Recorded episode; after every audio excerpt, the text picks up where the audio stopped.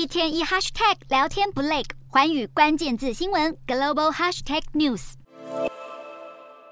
丹麦国会一日举行了取消大祈祷日国定假日的投票，并以九十五票赞成、六十八票反对通过了这个法案。而取消国定假日的目的，则是为了在俄乌战争后为国防开支增加资金。事实上，数周以来已经有大批示威民众走上丹麦街头抗议相关计划。在二月初，丹麦国会外聚集的抗议群众更是高达五万人，这也成为了丹麦十多年来最大的示威活动。不过，即使多数民众强烈反对，国会依然坚持以取消国定假期、增加国防经费，并以此加入支援乌克兰的行列。